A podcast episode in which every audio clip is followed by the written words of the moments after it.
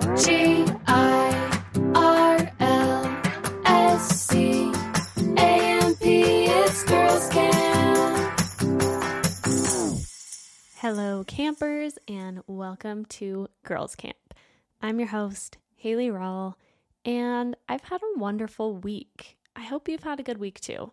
This week, I went on my solo trip to New York, and it was everything I dreamed it would be.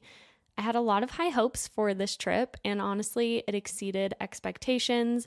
New York in May is so lovely. There was such a good energy. The weather was insane. It was perfect. And the best part of it was getting to meet up with friends that I've made through the podcast. It was so fun to chat in real life.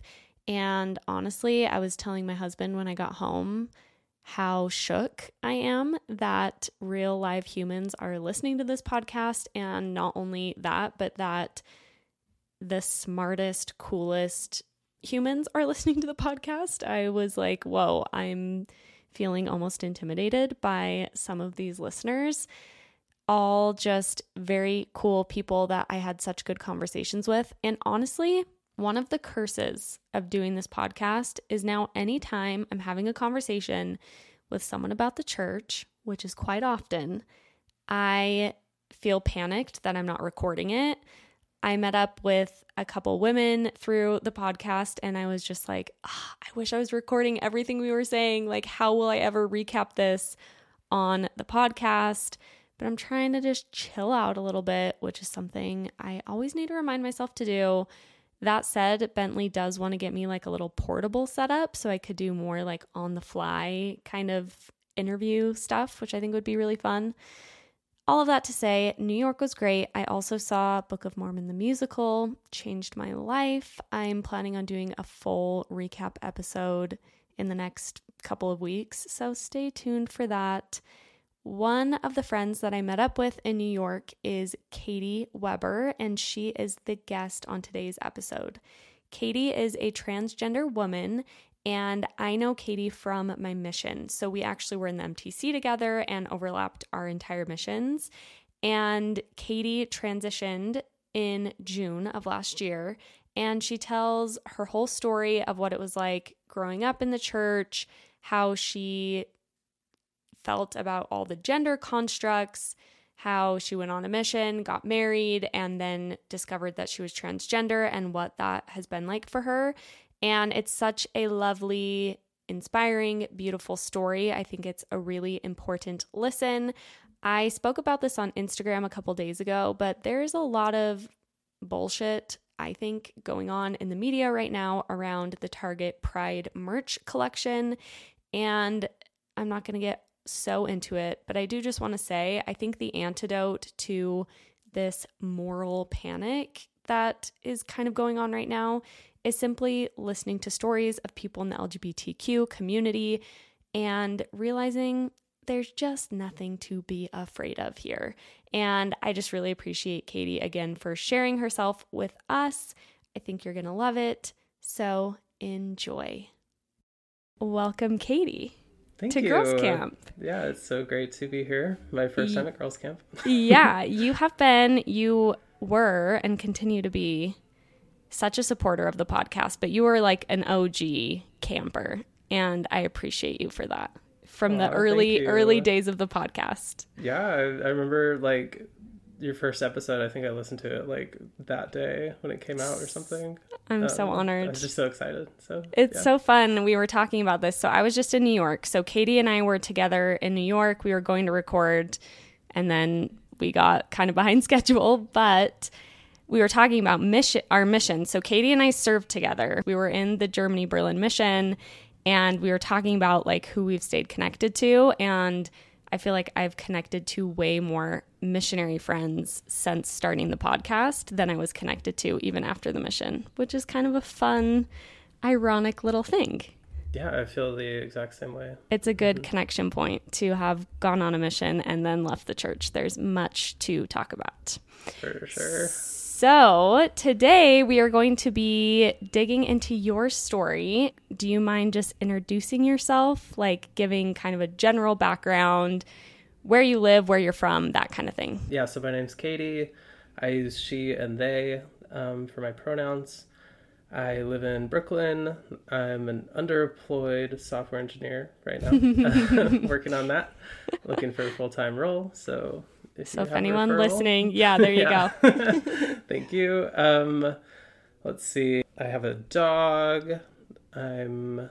I just got to Brooklyn like nine months ago or something like that. I'm from Utah. I grew up in Highland, so Utah County proper. Um, Definitely a bastion of Mormonism. Yep. All of my neighbors were Mormon, or at least were on the records. So every single person, every household for a couple of blocks was in my ward, and there wasn't a Yep. single one missing. Yeah, Yep. Good old. Highland. Mm-hmm. Tell me about that, especially in relation to the church, and if anything was coming up for you in the kind of childhood, adolescent years around gender identity, too. Yeah, so my family was, um, I'd say like firmly Mormon. I, I don't know how to how else to put it. But There was like yeah, devout. Definitely going every week. There was some amount of like not overdoing it, like trying not to overdo it or something. You know, like not being like true blue, like over the top Mormons, like cringy or something. I don't know. That's kind of how I felt my whole life. Is like don't overdo it. um, but we were like definitely like all in. Um, and like both of my parents' families are like pioneer stock, all of that. Growing up, uh, when I was little, I played with boys and girls, um, and didn't wasn't really bothered by gender identity at all. Earliest church memory um, was probably like I, I remember when we were all playing on the floor, like that's how little I was, of like sacrament meeting, and then all of a sudden we were like too loud one day, and that was it, and we needed to sit on the bench and try to pay attention from then on out. Um, and be I, I was very young, and I was like, okay, now church is boring. um, but like, I have to pretend to listen now. yeah, exactly. Oh my goodness, it was mind numbing. It was always something I didn't really like, and it was a part of my life that like I would just forget about when I wasn't doing something churchy. I would just like focus on other things, you know. Do you feel like you were disinterested and like apathetic toward church, or were you like uncomfortable and feeling like any dissonance? I didn't feel uncomfortable until I was probably around 15 ish. Um, but up until then, I was just kind of bored sometimes. Other times, I would be happy to like be involved or be a little know it all in, in Sunday school or something. Um, at around 15 or so, maybe 16, 17 actually, in, in high school, like I was on the internet, and I had been on the internet before, but like I found the ex Mormon subreddit. I was a little redditor uh, as a teenager, um, and I was on there reading stuff. So I kind of got an idea of like how people outside the church felt about it um, at that age, and I started to feel uncomfortable a little bit. Um, but I was like pretty committed, and I like knew I wanted to go on a mission. That was like what I had to do um, as a little priesthood holder. Yeah. um, yeah. That's yeah, pretty and so- early, I feel like, to encounter. I mean, I'm imagining on Post Mormon Reddit, I'm on there now, so Mm-hmm. m- much later in life, but I'm imagining you were encountering a lot of heavy criticism, like historical facts, like all that kind of stuff. For sure. So there's a lot of dissonance and a lot of, you know, feeling like people are being too angry, too dramatic about what the church is doing wrong, and that I could just deal with the problems and, you know, push it to the side, right? Put it on my shelf. Yeah. yeah, Um, That's when I absolutely. started doing that. Yeah. Absolutely. Yeah, interesting. That does feel earlier, especially because you are you were so insulated by Mormonism, living in Highland with your family and Yeah, your neighbors, like you said. So, yeah, I'm sure Reddit was a surprise for sure at that stage. Yeah, no, exactly. So, like, I remember I was like super analytical. I remember like deciding to go on a mission because it was like the most optimal thing to do Mm. for like living a life that kept up with like what my parents wanted and or what I thought everyone around me wanted and all these things and not being like socially ostracized or anything like that. Just Yeah. it was like it would have been a major like I didn't know anything else. Totally. It just made sense to go. It's just kind of like what people were doing. So you wanted to go on a mission, you decided to go on a mission. What was the mission experience like for you? um, yeah, so I was I left right when I graduated high school. So no experience living away from home before that. Um, jumped right into it. Got to Germany. Um, was stuck with you know a bunch of elders. Stinky, Um, disorganized, Stinky, dirty elders. disorganized, dirty elders, yeah. Um, it was so fun that you stayed at Connor's apartment because Mm-hmm. you, you got to see exactly what he's like. Um, Connor's our mutual friend from the mission. I got to his area after, like, when he was leaving, uh, halfway through my mission, and it was like a breath of fresh air. He was like, he had left it all nice for me, and I was just like, "Huh, what is happening? It was like clean and smelled good. Yeah, So I stayed at another elder from our mission. I stayed at his apartment when I was just in New York. And I was telling Kadie, I was like, his apartment is so like nice and clean and smells good. It feels like a hotel. And then that's when we were talking about how you had to endure like the craziest missionary apartments on the can't even tell you. Oh my goodness. When I first got to my very first area, my trainer had celebrated his previous companion like going home, I think. Um I think they made a giant oven pancake. Yes. And they just like left it all, like the cooking stuff, like the eggshells, full of stuff in the middle of the summer for like 2 days while he came to Berlin to come pick me up. And so I got there there was like a million fruit flies in the apartment. Oh. Um, it was yeah, it was nightmarish. So Just I a was, like, running around with warm the vacuum, welcome. them up for a while. yeah, you know, so that's kind of how it went. Uh, okay, so I have a funny kind of gendery story for my mission. Yeah, please. Where it's just like, uh, well, I, I kind of lived for the little things that you could do. I don't know. Uh, this is like the thing that felt most like rebellious for me in a weird Mm. way. But there was there was a transfer, and I was getting put on a train from Dresden to Berlin, um, which you can do as a missionary. It's like the only time you're going to be by yourself is if you have your companion drop you off at the train station, put you on a train, and then some other companionship is going to pick you up on the other end. Yeah. My companion helped me helps me get my luggage onto the train. Um, it's very full. I'm like I don't know what to do. It's like one of those like Harry Potter style older compartment um, trains, which is kind of funny. Um, Yeah, kind of cute. unusual, I guess. Um, but like all the compartments were full, and then we noticed there there's one compartment, and it was a bunch of um, girls from Michigan State who are doing like a exchange trip. Um, and so my companion's like, he's like like a tall, sporty guy, and he's like flirting with them. He's like, "Hey, ladies, like, what, what you guys are like traveling through Germany, huh?" And I was like, "Oh my god, dude!" um, but then he had to run off the train, and I did not have anywhere to sit. So I was like, "Hey, can I squeeze in with you guys, please?" Um, and so we, they let me in, and we all just like hung out and talked for the two or three hour train ride, and it was so nice. I can't even explain it. It was just like amazing to have this little break with like six women who were just you know excited and happy to be in Germany, like I was. yeah. Um, but they didn't have to be doing a mission, you know. Just, Yeah, like, yeah, such a little yeah. Relief. So that was my little thing where it was like, should I have gone and sat with all those girls and hung out with them? yes, obviously, but like, was it a little bit of my own little rebellion? I, I think yeah. so. it probably felt rebellious to be in a little compartment with all of those women. Were you feeling like any gender dysphoria on your mission? Were you feeling like any discomfort around I mean especially missions they are so gendered, right? Missions so gendered for sure. Like I always loved hanging out with the sisters, right? And it was like such a relief to you know be a district leader and get to call a sisters companionship every night and hang Mm. Yeah. out a little bit, you know. Yeah. and that was a relief for sure.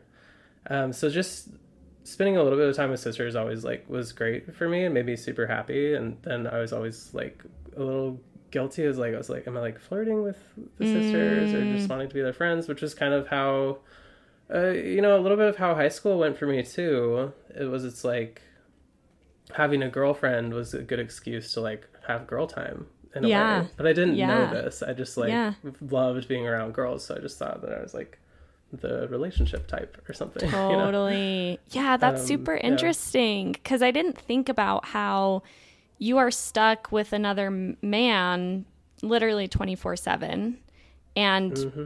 that probably felt as you were saying like really restrictive Yeah, not Yeah. to mention the clothing. yeah no was the worst. seriously yeah i want to hear more about that because i feel like you're yeah you're forced to wear a suit which is like Yeah. the most masculine i guess you can get i mean i guess that's arguable but wearing For a sure. suit every single day for two years like that's a lot Yeah. Well, it was awful. Um, but in a way, you get prepared for it a little bit, right? Because every week you have to be in a suit, a shirt and tie leading up to it. Mm, Um, I feel like every kid was like this, but like I found we were looking through some like old family videos. Um, and you could hear my grandma like telling me like put your Easter clothes back on, like get your tie back on, you know, like don't we still need to take pictures and you need to like look cute and handsome and stuff. And I was like, I know I was like really miserable wearing those clothes because I always was, but I wasn't sitting there like, oh, I want to be in a dress. It was just Yeah. like, I hate like a collar and a tie and Yeah. being uncomfortable. You know, like I want to feel comfy.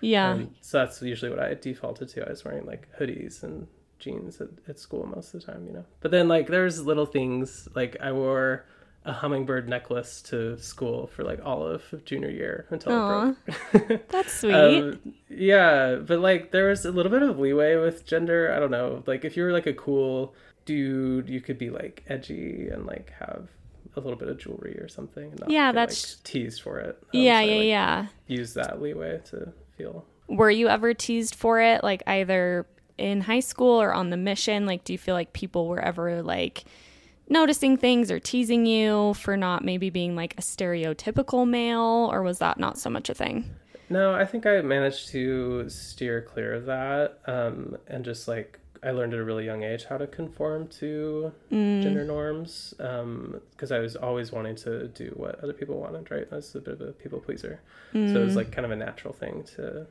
to not push the envelope, not feel uncomfortable, and like yeah, there's always it always seems like there was men who felt more comfortable with their gender and like felt like they could grow their hair out longer than me or something, and I felt mm. weird about it. Like I, it was just wrong if I did it or something. yeah like you didn't have as much license to yeah, do that in kind of thing. way. tell me about learning about gender through the church doctrine. There's a lot about gender, there's a lot about sexuality. What was that like learning those things as you were growing up, like up until this stage, teaching those things maybe on the mission?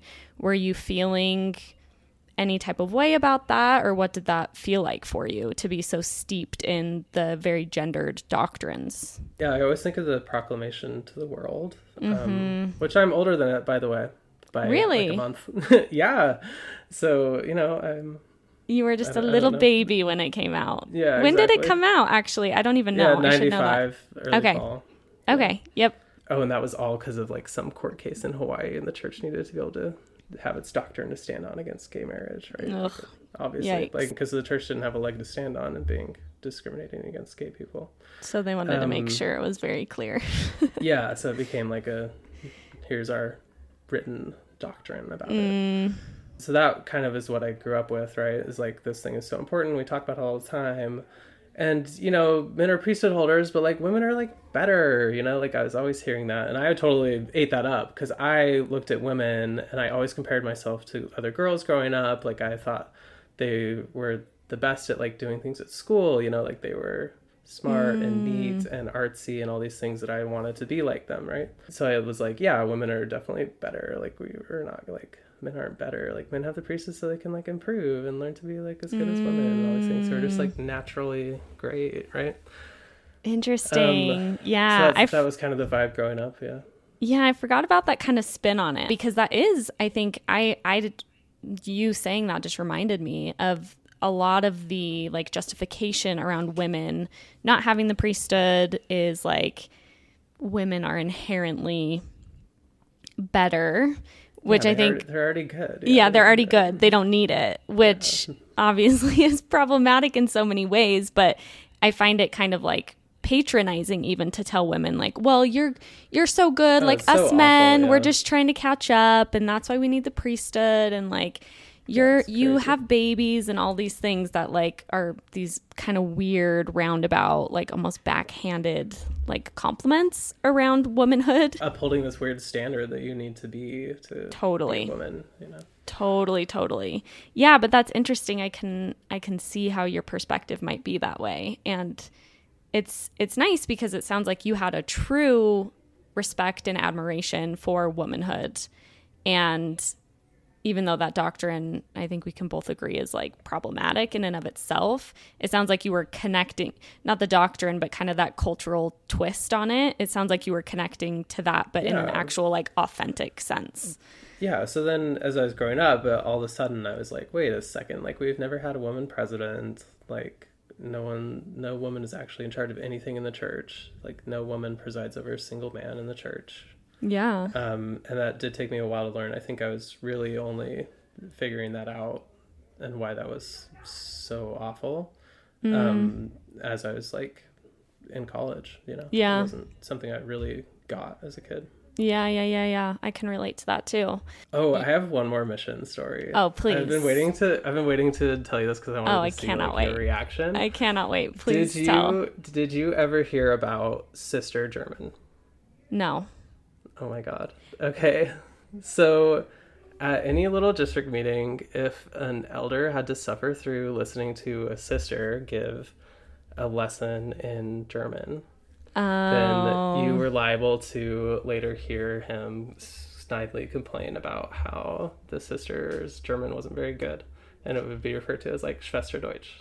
Okay, I kind of now that you're saying this, I feel like I heard like whispers on the wind of that. But I remember that being a thing of like sisters suck at German. Yeah, sisters. But I didn't German know there was like a n- full name for it. Yeah, you'd be like, uh, Schwesterdeutsch. Icky. That you just that. Yeah, it was. It made me. I was. It made me so angry, and like, there's a obvious reason why Mm. sisters aren't as good as elders at German is because a quarter of the elders have been on their mission longer than every Yep. single sister. Yep. Right? You have an extra six months of runway to just really take off in your German. And then train a younger missionary and all these things are like Mm-hmm. compound. So it's like obviously the sisters aren't here as long. Yeah. Like, and, elders are just like, yeah, sisters are bad at German. They're just inherently bad. Yeah. Oh, that's and it just made my blood boil. I hate that shit so bad. My, I don't know. I kind of had some of this growing up too, but I remember on the mission having to call like my zone leader, who was like an 18 year old, like, you know, who knows who, yeah. and like reporting to this The football boy. captain or something. Exactly. Right. And being like, why am I reporting to you? Especially on missions because sisters are older.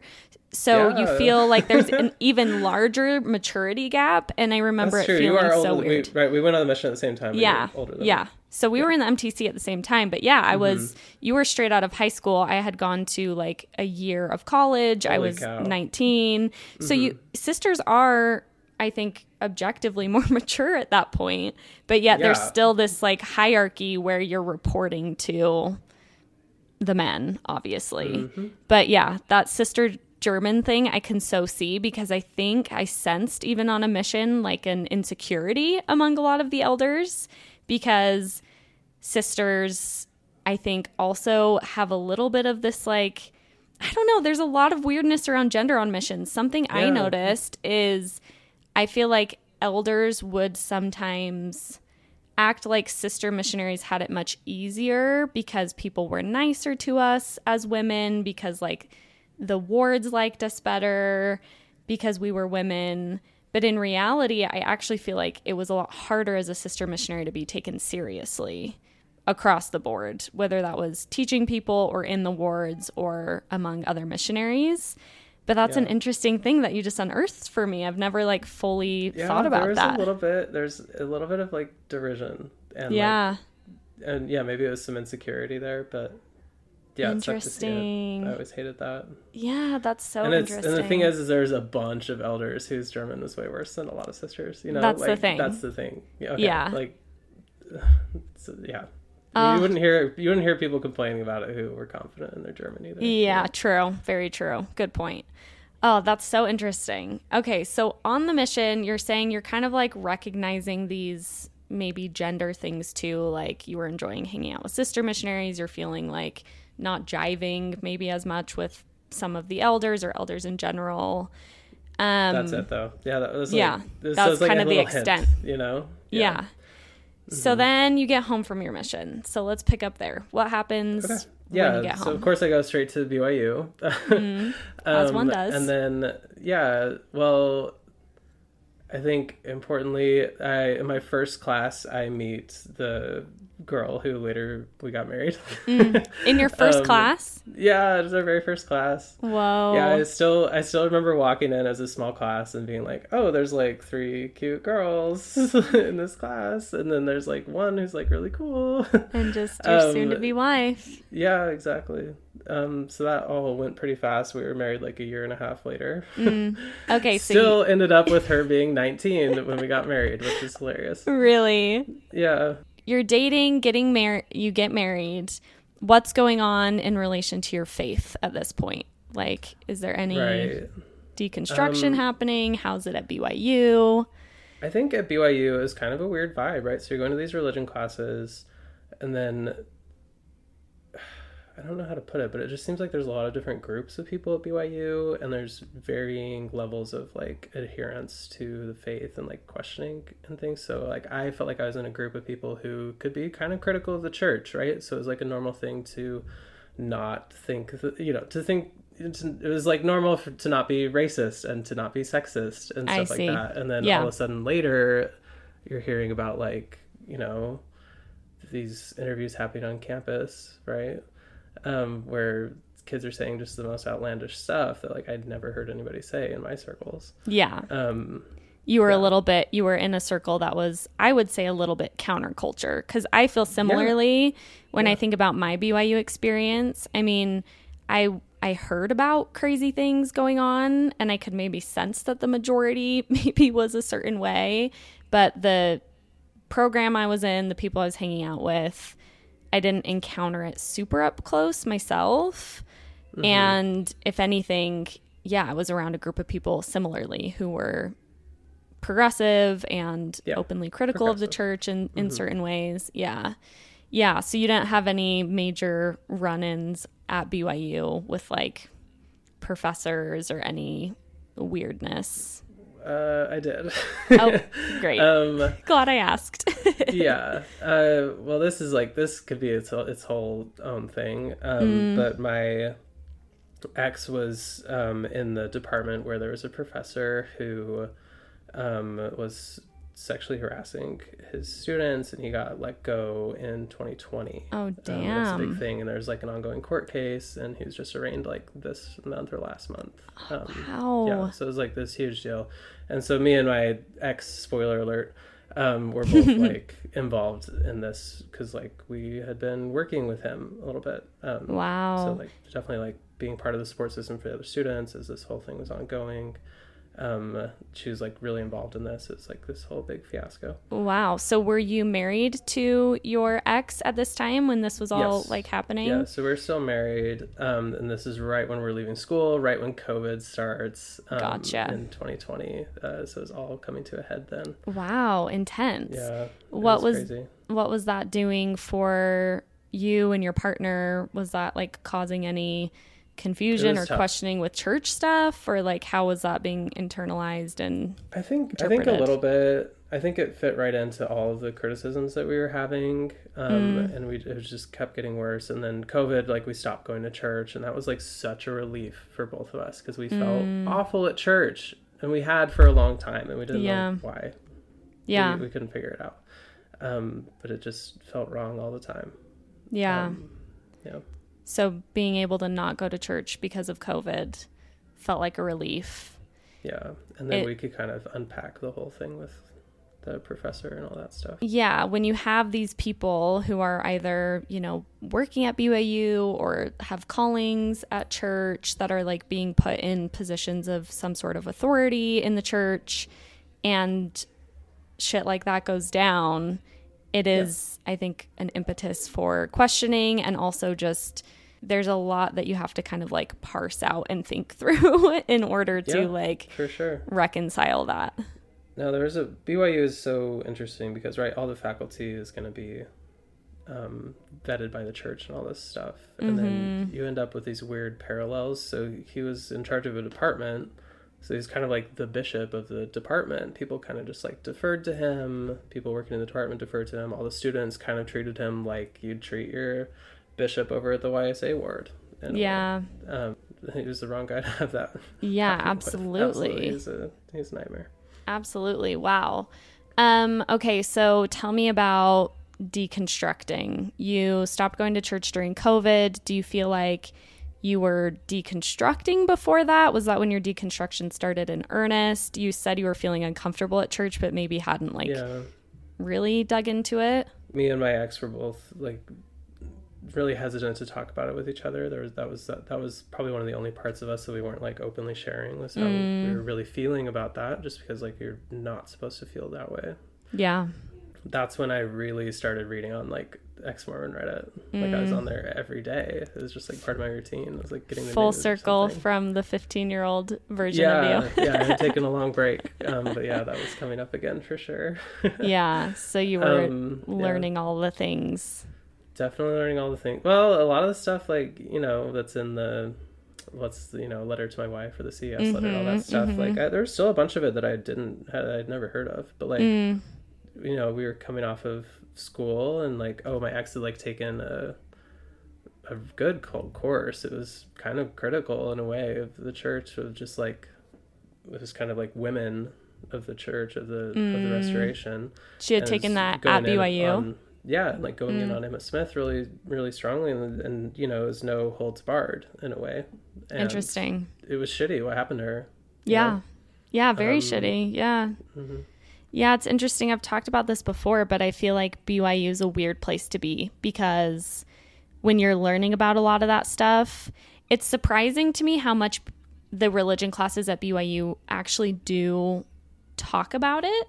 Like, Yeah, The- there's the- there's definitely a lot of professors who, yeah, who the share it all. totally. But when you're learning it in that environment, it's almost, at least for me, I almost found it worse than if I had just figured it out like on the internet or something because it's coming at you with like a pre-made response. So Yeah. you're like learning something, feeling uncomfortable about it, but then immediately you have like a but this or well that kind of thing mm-hmm. going on. Yeah. How are you feeling during this time as you're you know reading on Reddit as you and your partner are starting to like open up about this? Is there like betrayal? Is there anger? Like what were you going through emotionally? I think there's a fair amount of like of anger. It is kind of how I felt a lot of my life is just like some sort of seething, brooding, like bad feeling of just like not knowing what to say, but feeling bad. In general. It was just like awful, right? Um, Yeah. and yeah, I started like really getting a little bit better about it, but there was st- it was still a little it was a little crazy because I didn't say I was done until Elder Holland's talk in 2021. So there was that whole year and a half of really being done and not saying I'm out, I'm out, like I'm not Yeah. going back. Yeah, Even just like not being me- ready. Yeah. Yeah. And then like I had some friends who did leave the church and me and my ex were like, Oh, they're just so like they just need to shut up about it. Like it's so boring. Like they just keep talking about the church all the time and it is.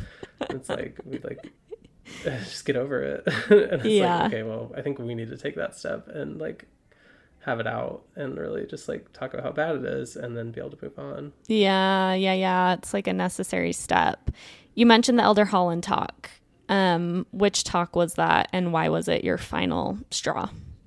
Yeah, and so I think it's a pretty common one here. It was his response at Education Week to the gay valedictorian coming out. And I just took that so personally, even though I didn't know why, but I was just like, why are you making it like this beef with this young kid and um, saying this like completely dog whistly, insane, you know, DezNat stuff? Yeah. in your talk that people that I'm hearing about on Twitter right now of, of these crazy people who, you know, believe in blood atonement and all these things, and you're kind of just telling them to have at it in a weird way, and it's just like that's it's ugh, yeah. that, that that can't be happening, and I was just like that's the last straw. Like you just kicked me out of the church, basically. Yeah. It it's was like, okay, that that was you showing me the door. yeah, can't justify that one. That's the talk he like referenced musket fire, Yeah. like lots of not not good things at all. Okay, so you talked about you have an ex, so you got divorced. Um Yes. whatever you feel comfortable sharing obviously, but talk us through that. What, you know, what was the why you got separated and then if like the gender stuff how that all plays in as well. Yeah. So we we basically we both hear that talk and we're like, that's the last straw. Like I think she was a teeny bit ahead of me and and that she was like, okay, like I think I'm gonna stop wearing garments and stuff. Maybe just like a month or two before that. Um, and then we were both like, okay, that's that's it. Like we're totally done. And then that took a lot to to unpack. But like that fall, 2021 is when we started to think about ourselves and what we actually want. You know, like up until that point, we hadn't really been doing that. You didn't Um, feel like you that's how I could do felt. that. Yeah. Yeah, it's like, and you hear about it all the time. It's like people who leave are selfish and only care about themselves and all these things. And it's like you need to care about yourself. and You need to listen to your own feelings and heart and all these things. So that's when that started happening. Yeah. Um, and it ended up being a very uh, a process that uh, you know unearthed a lot more things than I was expecting. That's for sure. Yeah. We're like, okay, well, we can do whatever we want now. So let's let's get high for sure. I think that it sounds like kind of a common thing. Uh-huh. uh-huh. Um, but yeah, I think in like our second session or something, like uh, it was like, listen, my ex, you're not, you're you're gay. Like you like mm. you're a lesbian. You like girls. You don't like any guys. Like we've mm. we've been saying for years, like you only like me. I'm the only guy that's attracted to you. But like I think you just aren't attracted to me that much either, and like you mm. like girls. yeah. Um, so that was pretty much a month after we left, and then we were like trying to decide what we were gonna do about that, and it just seemed unfair to leave things how they were Yeah. um, to both of us, right? Because we just didn't know if we were actually like compatible in that way. yeah. Um, yeah. So we uh, talked it over a lot and decided to uh, try an open relationship, um, which is definitely an unsafe thing to do for a relationship is to open it up. Like uh, you can like have an open relationship if you start that way, I think, but like you're really risking it if you open up a relationship. Um, Just because it can only end in splitting up or closing the relationship again or like somehow maintaining a balance. yeah. That is It, a lot of work. it increases, I feel like, the emotional complexity of a relationship. Absolutely. Yeah. Absolutely. Yeah. So that's yeah, so that's when things started getting a little crazy. We both had our panic attacks a, f- a couple of times over those months. It was it was a lot to to mm. handle for sure. And we were keeping leaving the church secret from both of our families and the open mm. relationship secret from both of our families, which um, was really hard. And Yeah. caused some caused some issues for us for sure. Yeah, I bet. The open mm-hmm. relationship thing, I feel like there's a stigma around open relationships and I want to like Yeah. actually dig into that probably in another episode like specifically, but I really sympathize with couples who decide to try open relationships because I'm like thinking about your situation. You I'm sure you have deep care for each other, you and your partner. You've mm-hmm. built a lot together, you've built a life together, you have you know, you've you lived together, you've done all these things together, and that's such a hard realization to realize, oh, because we were in the church, you didn't have the opportunity to explore your sexuality. I didn't either. And now we're together. It's almost like a lose-lose because it feels like we love each other, we want what's best for each other, but in order to like actually allow the other person that or to do that, it requires a lot of change and like heartbreak, I can imagine too. So I can see maybe an open relationship feeling like a way to be able to explore some of those things you weren't able to while still, you know, maintaining a relationship that means so much to you.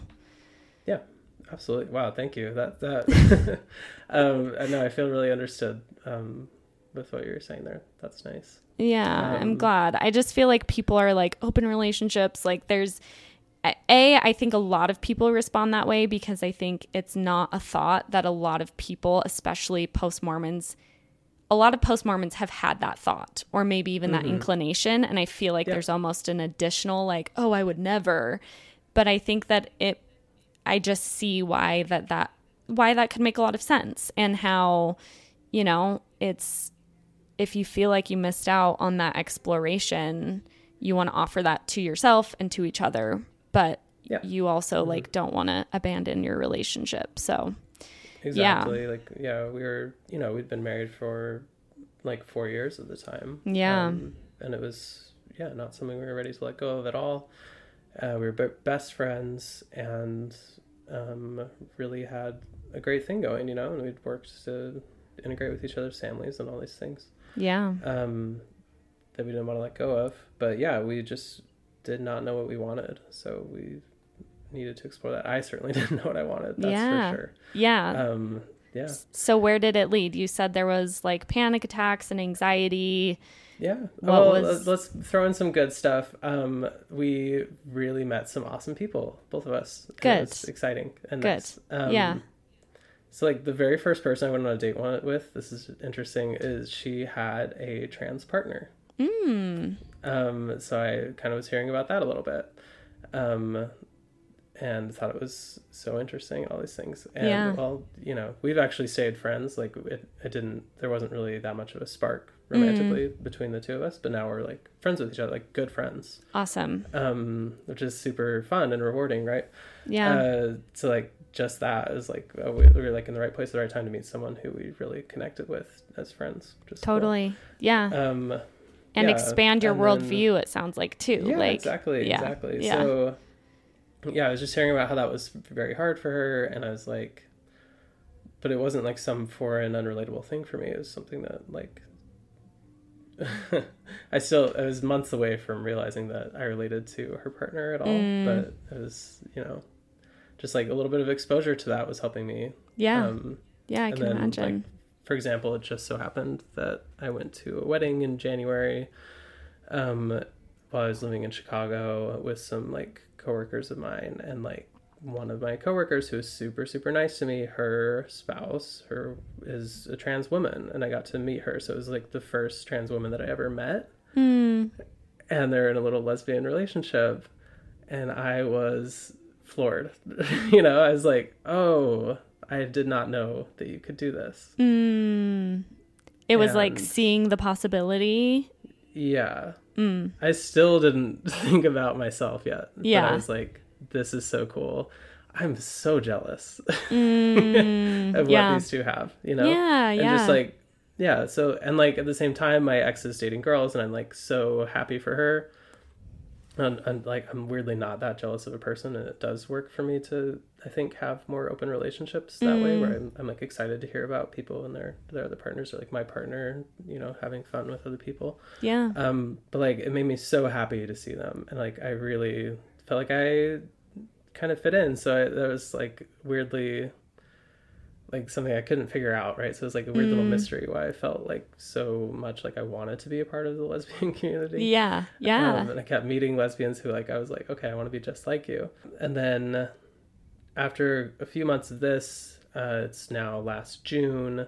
I finally am reading online in the middle of the night, um, just like about trans people. It's just like this trans subreddit where people joke about being trans, and it's just like you know a lighthearted thing sometimes. Um, and I was like relating to it, and I was like, okay, well, uh, I can't be relating to all this stuff and not like be this stuff. And that's when I Mm. kind of finally figured it out. I was like, okay, all these little things are adding up to me wanting this for myself and wanting to switch genders and Mm. Yeah. be transgender. And Yeah. that's what being transgender is. It's wanting to be the opposite gender. Yeah. that's when I fi- it finally clicked for me. Cool. What was that realization like? Was there was it overwhelming? Was there fear? Was it mostly just excitement? Like that's a really So big realization. Yeah. yeah, lots of tears. I think I cried for the first time in months Mm. um, that night, and yeah, I just was like, I know what I want to do. Mm. Like that was the coolest part of it. it. Is like I know how hard this is gonna be, I know how scary it is, but I know how good it sounds and how right it sounds for me. And like it was kind of my first time figuring that out that I wanted to do something for myself and not just like be, because of other people or organizations and their expectations. Yeah, yeah, that's huge. So you feel like from that moment you had that realization, you were pretty sure you were like, this is the route I'm going. Like, this is what this feels right. This is what's right for me. Yeah, I didn't know exactly what it was going to look like because I was kind of so uninitiated Yeah. into like anything that was happening with transgender people or Yeah. non-binary people or anything like that but i was like this i'm pretty sure and within within a week i was starting to lean towards thinking like i probably am going to want to use she they Mm. and i feel like kind of like i'm outside of the gender binary but i lean towards the feminine side of it and i want to seem like that Yeah. um yeah and then wow. it's been that's it's just solidified since then for sure Yeah. yeah. Yeah. Okay. I have so much I want to dig into here. Really Mhm. quickly, were you separated from your partner at that point? okay so that was interesting she was on a work trip and we were um when i first figured it out and then she got back and i told her pretty much just a couple days later and this was all three weeks before we decided to separate but just we had just all these crazy things happening. We were moving. We got to the new place. Um she finds someone who she really vibes with and I'm, you know just like again she's like really happy for them but it was kind of like not working with our arrangement for our open relationship. Mm. um how much they wanted to be seeing each other and all these things so we were needed to make a needed to make a decision kind of Yeah. and we're both still in denial about it at the point yeah. that point for sure Yeah. um yeah but then we watched mormon no more thanks sal Go Sal. Go Lena. um, yeah and both just like sobbed our guts out and that's when that's when my ex knew that it was time to to end things Yeah. to move on from each other and, and explore our own stuff separately so it was Yeah. all a whirlwind happening in about a year ago about last june july Yeah. Wow. yeah That's a Mhm. lot because faith transition stuff, faith deconstruction is its own thing. But yep all of that when you're exploring sexuality, exploring gender, you're separating from your partner of four years. yeah Yeah, that's a like that. lot going on at once. yeah i, I kind of spent uh, all day most days just thinking and trying to get through all Mm. of it you know it was just like staring at the ceiling journaling just trying to work it out you know Yeah. it was, it's it was so much effort It sounds like it would be. I want to hear about your experience now and what it's like to be a transgender woman, especially in relation to like your Mormon upbringing. I know that's probably something you could talk about forever, but I'm just curious, you know, what that Right, yeah. feels like for you, what that's been like for you, and yeah, just hmm tell me what it's like. it's funny because i haven't i've been you know i've been living in new york for most of the time since i um you know realized i was trans. Uh, and i was closeted for since i was closeted to my side of the family until um either july or august when i told my sister. And that was the first person i told. I didn't tell anybody else for months. And so i kind of was exploring myself getting getting situated in new york and like having fun with my gender and like meeting people who I could befriend and all these things over here. And like you know so I wasn't really having to navigate that very much and, like still being closeted like nobody can really tell that you all of a sudden realize that you're gonna change everything about yourself Yeah, And, yeah, you know, yeah. for a lot of people's eyes Yeah. um yeah so like being closeted was interesting. Oh yeah well at first i had to come out as ex-mormon right? I was like okay i need to catch my family up. I'm getting a divorce You're like one step at a secret." yeah and so i kind of threw in this is just like such a funny decision making process but i was like okay you know what? I'm gonna write a letter and get caught up on the fact that you know um me and my ex left the church like a year ago almost and we're now separating like right now. Um and we had an open relationship i don't i might not have needed to throw that in but that was really shocking for my family for sure but I sent them all a letter, and like that had a lot of fallout. Mm. I think it's it's interesting because actually on on this podcast and on others, are like I hear people talking about leaving the church, and they often say things like coming out or transitioning, when it, just in relation to leaving the church. And I always think that's pretty interesting. Yeah. Um, it's certainly a little taste of it, a little taste Mm. of um, like a a queer coming out or a queer transition. Oh yeah, interesting. uh, very very relatable so i definitely i don't get bugged when i hear that kind of thing it reminds me of how i sometimes talk about my dog when i'm trying to relate to parents yeah. of kids You're like it's not the same, totally but it like kind of is. Yeah, there's I'm like, similarities. oh i know exactly what you mean i had to get Yeah. up and you know take my dog Yeah. out to poop 10 times last night Yeah. it sounds a lot like what you're doing with your baby you know um, no, I appreciate that because I yeah, that's Mm-hmm. a great analogy because it's like I certainly cannot relate as a straight woman, but there are similarities to the experiences, right? You have to come out of the closet of being an ex Mormon for sure. And it, Mm-hmm. Yeah. it can ruin relationships, just that. And it's totally the same fear of, of doing it. Um, Yeah. I will say there's a lot more weight to later coming out as Absolutely. trans. oh yeah, Um, absolutely. and that's really rocked um, my family's world for sure. Uh, in in a in a very interesting way. Um, yeah.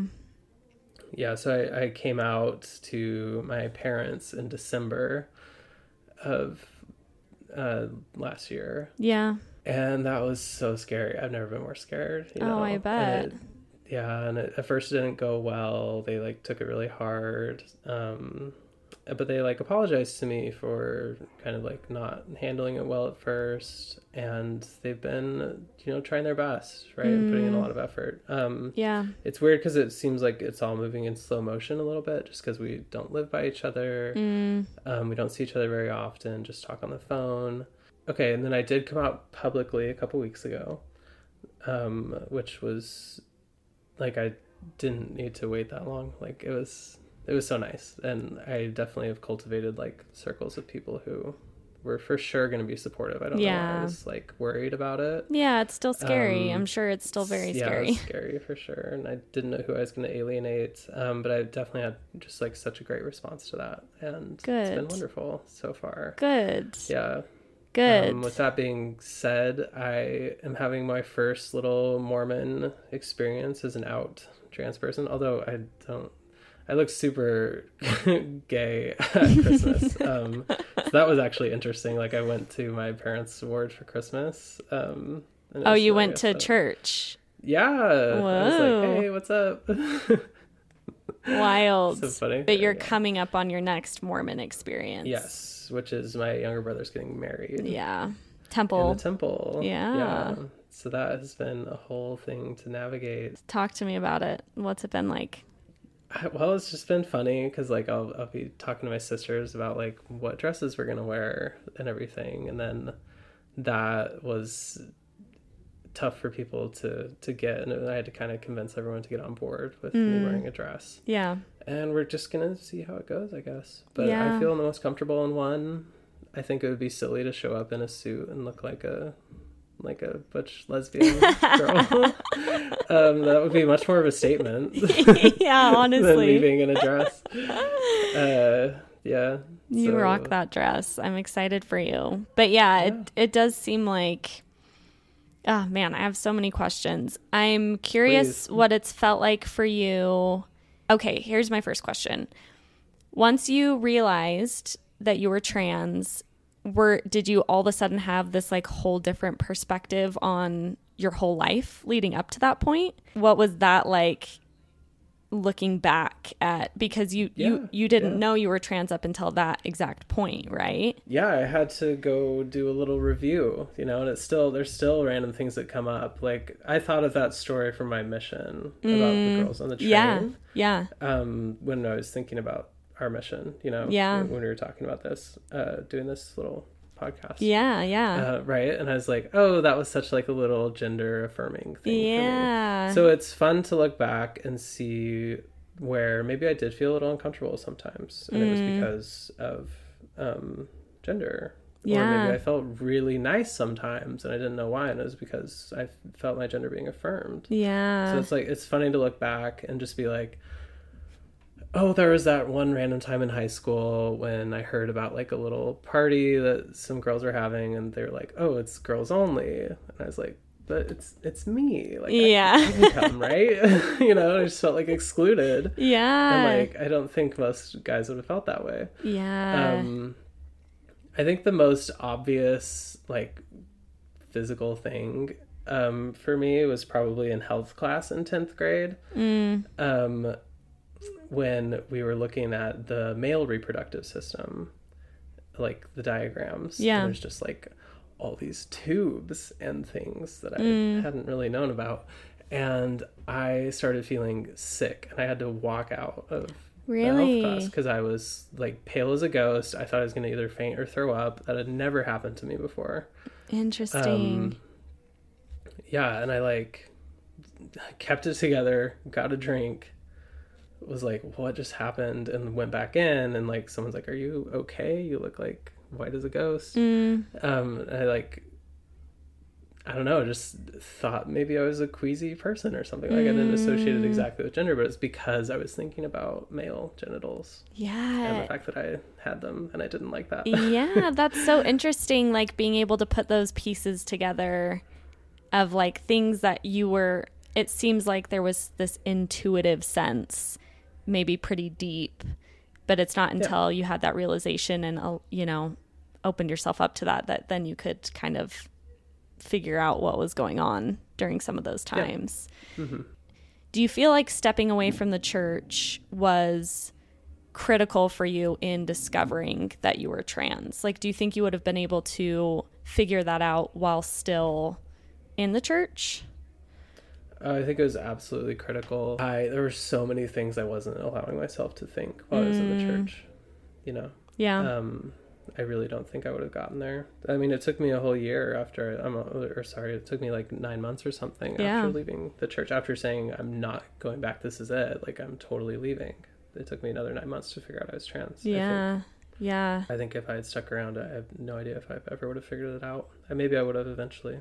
but Yeah. it's just like it's funny because in the church you know or like for me growing up like i kind of did always have these little like wanting to be trans or like thinking about it in an interesting Mm. way that uh, actually a lot of people didn't but i kind of just thought it was another sinful thing that you're not supposed to think about you know Mm. Yeah. it's like well it's the same as like wanting to kind of wanting to try alcohol or something Yeah. Yeah. Yeah. You just thought, but like, oh, people don't relate to me yeah. yeah, it's like I kind of want to wear girls' clothes. And like, well, Mm. that's probably like a sexual thing. We're not supposed to do sex stuff, so better not do it. you Yeah. know? So you just like wrote it off. Yeah. Yeah, we were talking about this at dinner in New York, and you said something that was so insightful to me about how you don't even know what you don't know about yourself sometimes when you're in the church. And I obviously can't relate to a big portion of your experience, but I feel like that's such a relatable sentiment for anyone who is post Mormon and deconstructing is you kind of don't realize even how much there is to explore until Yeah. you're in a mm-hmm. deconstruction phase. And to me, that just speaks to the restrictiveness of Mormonism and the boxes that it puts us in that we're not even able sometimes to see that we want to be outside the box. You know what I mean? Like we're just so sure. used to those Yeah. boxes that we're in and to those structures. And I feel like that was such a big thing for me when you were talking about this to realize like oh yeah like sometimes we need a good amount of distance from this really prescriptive formulaic dogmatic doctrine in order to even allow ourselves to like figure out who we actually are. And that's on all levels, right? Gender, sexuality, and just like personality, even. Like some of those things are Yeah. just like off limits almost when you're just still in the church. Yeah, I used to be a lot more sarcastic than I am now. it's very funny. Um, but people will be like, "Oh, you're just being sarcastic." I'll be like, "No, I actually meant that. Like I was trying to be nice or something." You know, it's like but before, you know, I couldn't actually say what I wanted to say a lot of the time, and I Mm. just kind of had to pretend to say it. or, like, Yeah. be edgy or annoying. And Yeah. just it's just like a normal part of myself. But yeah, yeah. no, I totally, yeah, I totally stand by that. I think everybody, you know, can find something out about yourself that you, you don't know yet, and you do it all the time. But Mm. maybe people who are still in the church are are not letting themselves do it, and Mm. that's absolutely how I felt. Yeah. Yeah. It's really sad. I, the last question I want to ask you is how has it felt for you? You made the realization, you've talked about like telling your family, and that's been difficult. How has it been to go out into the world, have your new pronouns, go out into the world like as a female, have these new pronouns? Like, what has that done for you, and how does that feel for you now? It does feel amazing. Yeah. yeah, it, it's very scary. Uh, you know, every new step is scary Mm. um, to take, but once I get used to it, it just feels so normal and so right. Yeah. You know, so like wearing makeup out or something like that. Mm. Like at first it was scary, and now it's just normal, Mm. and that is just like a sublime feeling. Yeah. just like feeling like this is how I just do my day. you Yeah. know? Being out, yeah, being out in public can be a little scary sometimes. It's always Mm. funny because like I live in a part of Brooklyn that's just super intense and I don't know, queer friendly. Yeah, good. I'd say. Good. Um, so it's very comfortable around here. And then like if I go into Manhattan, I think we were talking about this, but Yeah. like going into Manhattan, like everybody feels this way, but you have to like go like look your best or whatever, like look Yeah. cool or something, you Yeah. know. So it's a lot of pressure. Yeah. But it's not scary. It's just that's just like such a nice thing to participate in in a way. Mm. It's like it's just like so fun to go be a person and get perceived. Yeah. yeah. Can be scary at first, but it's it's you know part of being human. Well, I'm so happy for you. I I'm really really grateful that you're willing to share all of this. I feel like society in general and the church specifically, I think I don't know, I almost feel like there's still like an intense level of like mystification maybe around gender and the transgender Yeah. experience and For sure. I just like don't think it needs to be that way. And I know that your willingness to tell your story and like share your heart and share who you are is just such a huge piece of demystifying the whole experience, right? And mm-hmm. like you said, there's like I think every listener will relate to a lot of what you said and then will learn a lot from what you said about you know what that experience is like. And i think that's what we need in order to understand each other better and love each other better. And i just really appreciate you being willing to do that because yeah particularly in mormon spaces like there's just a lot of stigmas and a lot of you know prejudices that are just really really shitty and a big mission of this podcast is just even though we've left that behind, I do think, unfortunately, there's still a lot of deconstruction around different things that we need to do as post Mormons because we grew up learning these things about different people, you know? And it's, Absolutely. there's still like so much deconstruction that needs to be done. And I think hearing stories like yours is just a huge part of that. So I really appreciate it. Thank you. No, I I'm so glad to have joined you. This is the yeah, this is the perfect place to share. I think you're totally right about, you know, demystifying, right? And that's what I had to do is right like I was kind of saying is like I had to meet trans people Yeah. before I could figure it out, right? Yeah. Um so I think I think everybody has to meet a trans person for them to really realize that a trans person is just a person. Yeah. You know, and they're just yeah, just a regular Yeah. person like anybody else, right? Uh, I was talking about this with Sal from Mormon No More of like just everyone paving the way for each other, even in small ways. Like the trans women that you were able to meet and how they paved the way for you, and the trans women who were writing their stories on Reddit and how that like contributed to your story and now you're sharing and that's gonna like help someone else. I just think it's such a cool chain effect that yeah, I really cool. always just like makes me feel stoked on humanity, which Yeah, it's great. Yeah. and it's similar to you know, there's there's that connection again. But it's very much like leaving the church. Yeah. right? you have to you have to get to know somebody who's left a little bit Totally. before you can Totally. you can realize that it's possible for you. Yeah, absolutely. Mm-hmm. Absolutely.